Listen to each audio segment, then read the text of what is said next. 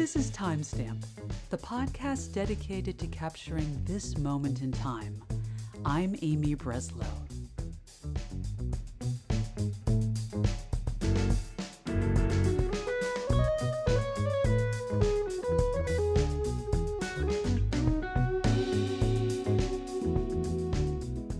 Today's episode Straight Talk with Kids. My guest today is Elsa, who identifies as a woman, a Mexican immigrant, a mother, and a child advocate.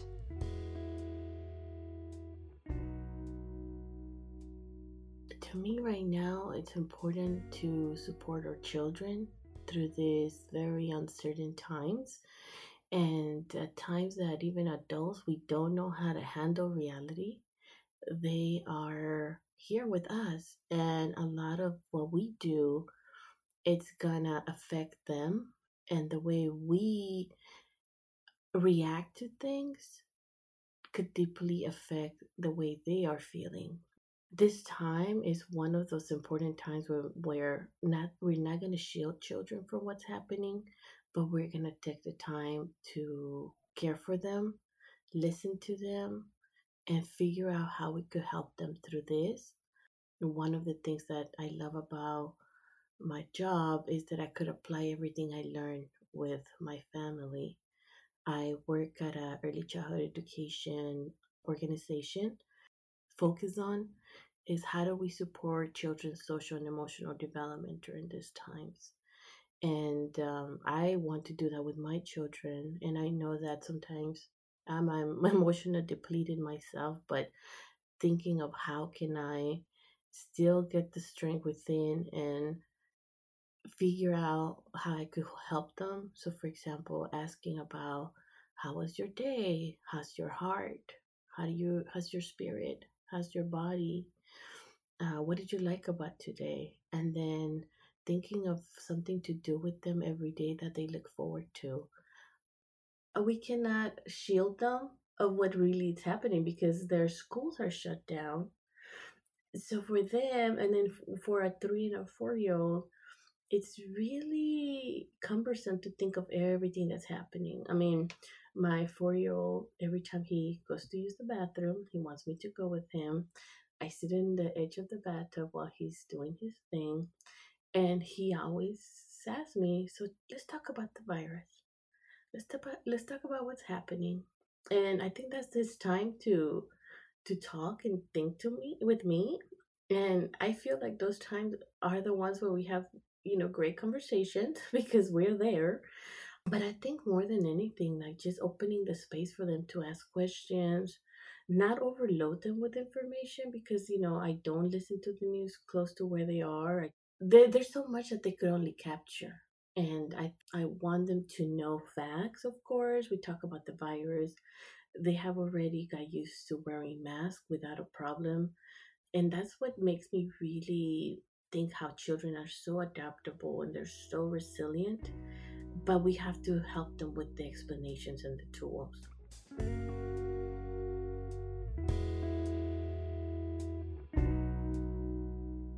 and knowing how important it is for parents to be socially connected. So even if your child is not going to school, but if you talk to a parent who was going to the school and you are able to share, this is difficult, you have that that that person to understand what you're going through and you feel I'm not taking crazy pills. It is a reality of life. And so, just connecting to others, I feel that the more we get to know our children and their development, the easier it is to parent them because your expectations of them are just more real rather than thinking like, well, my child should understand or they're old enough, they should have all this. But I think right now it's really understanding that just like us adults, children are dealing with a lot of things happening in the world to me, I, I feel that that's something that I keep promoting to tell parents that we are all going through this and it is very difficult. But we have each other to lean on. the more I'm able to share my struggles, uh, but also share some of the strategies that I'm using, helps me communicate with other parents and and just figuring out how we could like just sometimes you just need to just talk things out in order to get them out of your heart.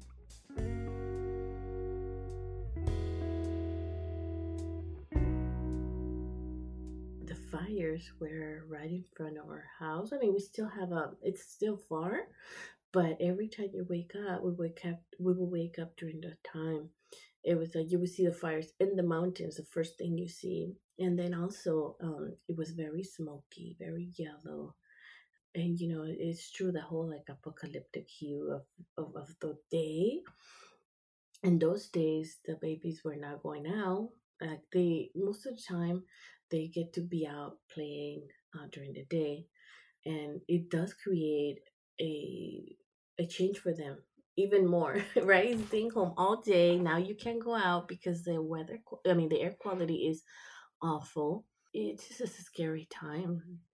It's very scary for them to know like oh there's a pandemic and now there's fires. Um for me it's just such a sad reality to see just nature burning so you keep thinking about different things and you keep th- thinking about like oh my god is it gonna get closer? What if it passes the freeway? You think about everyone who may be affected. You think about everybody who wants to go for a walk and it's like your one respite time and during the day and you can't do it because by the time you get back you're gonna have a headache. It's been you know just nonstop. And then aside from that last saturday we had a, a earthquake. It was you know somewhat um, not not not big but it just really shakes you like really there's not there's so many things going on like what is happening i feel that it really affects your mood to not being able to go outside for a walk or be a little bit in nature. One day we just had to like get in the car, drive until we saw blue sky, get some burgers and eat at the park. That was the the one thing that we had to be just like let's leave home for a little bit. And definitely, you know, you could just say like I'm gonna go and travel, but even traveling is it's difficult with kids right now because you want to keep them safe um, you want to stay in a place where you know. It's just very difficult right now. I think I can't say that enough.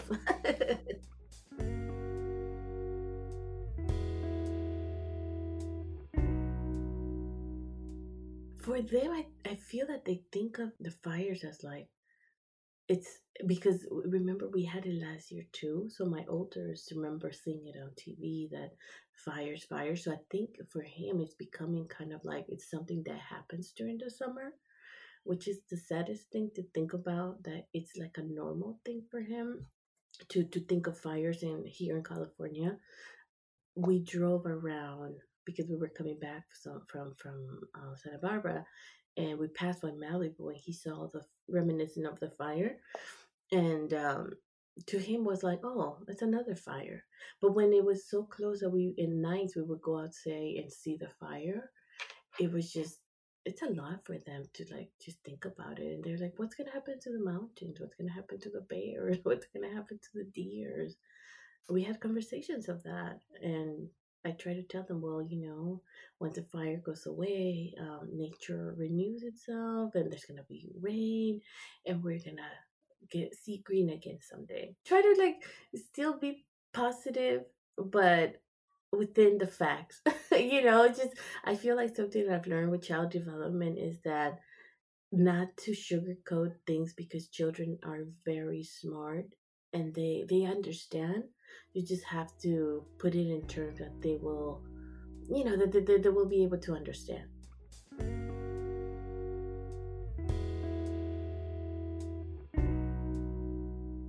I was born in Mexico and came to the United States when I was 11 years old.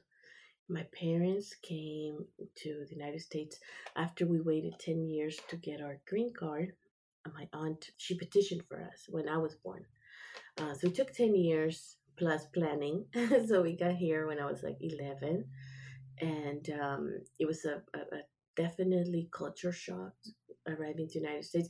Even though I would come and visit, and, and I thought everything was about, you know, Disney, burgers, beach, fun. But when you live here, it's a whole other reality.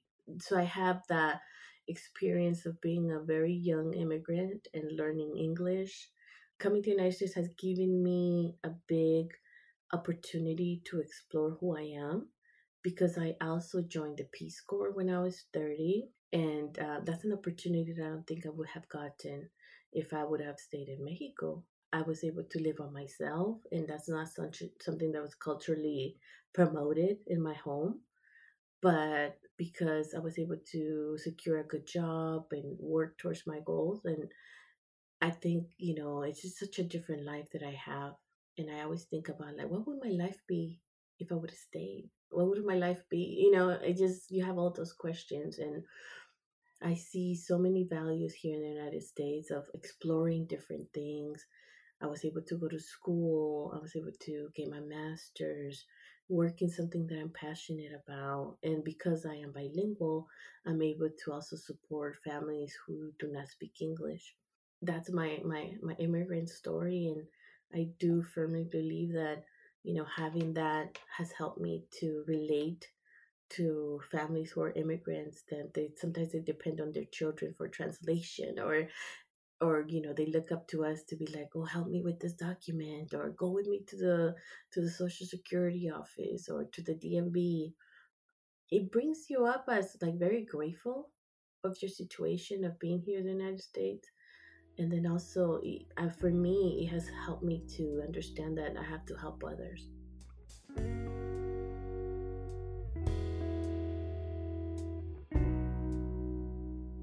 my children are bicultural and biracial, and I was I'm married to an African American man. I can't go to protest protests right now because you know I have to be with them, and but I think the best way I could show people about being accepting of others is by us being accepting of everyone else and giving positivity and love and you know i'm teaching that to our kids and and and for them to know who they are and love and accept others for who they are as well. Well, I think right now too, the other thing that is very you know worrisome is it's our social injustices and, and also explaining that to to ourselves right? I mean but then beyond that to our children. We did a, a vigil when mr floyd died and we were outside for the nine minutes or eight minutes and 47 seconds with flashlights and we explained it to the children to our kids that what we were doing and it, it left an impact on on especially on my four year old because he's like well why did he have to die? And you know all these questions that we we had to answer it's like you know it was an injustice and a lot of us are upset about what happened uh, but i just don't want them to be fearful of police i don't want them to feel that they're the enemy. I don't want them to think of generalize that everybody's a bad police officer, but rather than there are injustices and then bad things that are happening. And also, it is scary as a parent to think, um, what if this ever happened to my child? You know, that's one of the things too that worry me during this time of you know not only are we dealing with life and death as far as a virus but then also a society just we we're going through a lot and and just figuring out like the steps for that and you know how to explain that to a child maybe they're not ready for that for my children are not ready to explain the full scope but they do know what's happening. They they have heard that there's protests they have heard that there's injustices but i think they're still too little to understand but for me as a parent it is worrisome like the, the world that we have right now for them. And then definitely my husband you know like i want to feel safe when he goes out that he's gonna be okay that nothing is gonna bother him and nobody is gonna hurt him. I think that's the one of the other things that are i am it's in my mind constantly.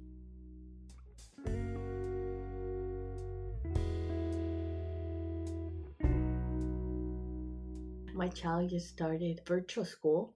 He's a four year old he's going to transitional kindergarten.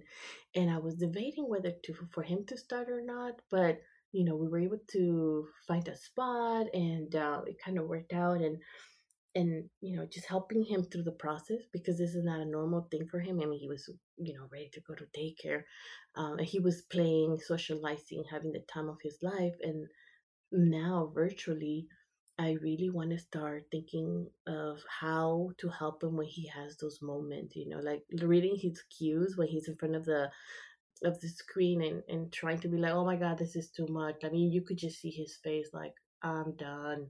And saying, okay, well, go get some water. Okay, you know what? Last time he was having a moment and he didn't go to class and I talked to the teacher. and I feel sometimes you have to also give children that respect to say, you need like a mental health time.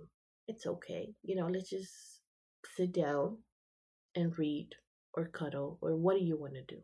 That's like another thing I think that that pressure that we have as parents to think of them doing school, to think of doing this and doing that. Sometimes children just need to stay still for a minute and that's okay. And being okay with that as a parent too. I put a lot of pressure on myself, you know, to perform. I, you know, to to do things at work, meet deadlines, support my team, um, be there, be available, but then also knowing what my limitations are, and if the whole uh, principle of that, if your pitcher is empty, you cannot fulfill anyone else's cup. You know, being okay with not being okay, and I think that's one of the biggest thing in the professional world, or also as a parent understanding that it's okay to be vulnerable and taking those life breaks. You know, I think sometimes we don't take breaks until we're like exhausted. But um, you know, doing the there's days that are Saturdays that I'm like, this is pajama day, we're not doing anything. And being okay with that because I think like before the pandemic we had like all this like we have a birthday party and then Saturday we're gonna do this, then we're gonna do the museum. And then now because of everything, you really are um, I am really treasuring those do nothing days and being like okay with that. And I think society, you know, we're like in a go, go, go, go stance before.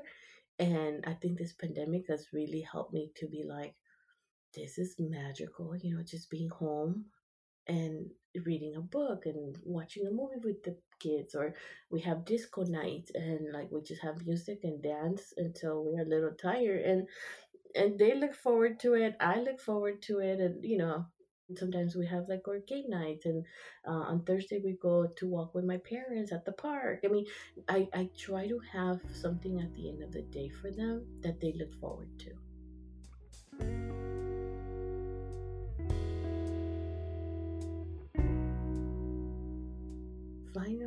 Thought is just hope. Hope has helped me carry through these moments. I have a very positive husband who, when I start rambling, like, what if this happens? What if that happens? What if that happens? I feel that one of his best strategies to help me is that he always tells me, and what if it doesn't happen?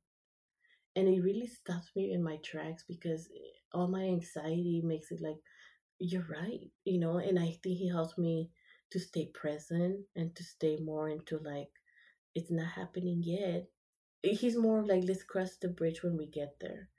And having someone in your corner that helps you to stay calm sane and and supported it's just been a blessing and i feel like it's making us stronger as parents as stronger as a couple and as human beings to be there for each other but more than anything just keeping that hope and that perspective things are tough but um i know that we will little by little every day things are you know things are okay. It's just like imagining and, and figuring out that what's going to work for you that day and really taking it a day at a time. That's all. Because I, when i try to plan when are they going to go back to school everything i don't know. All i have to do is like live today knowing that you cannot control everything and that's okay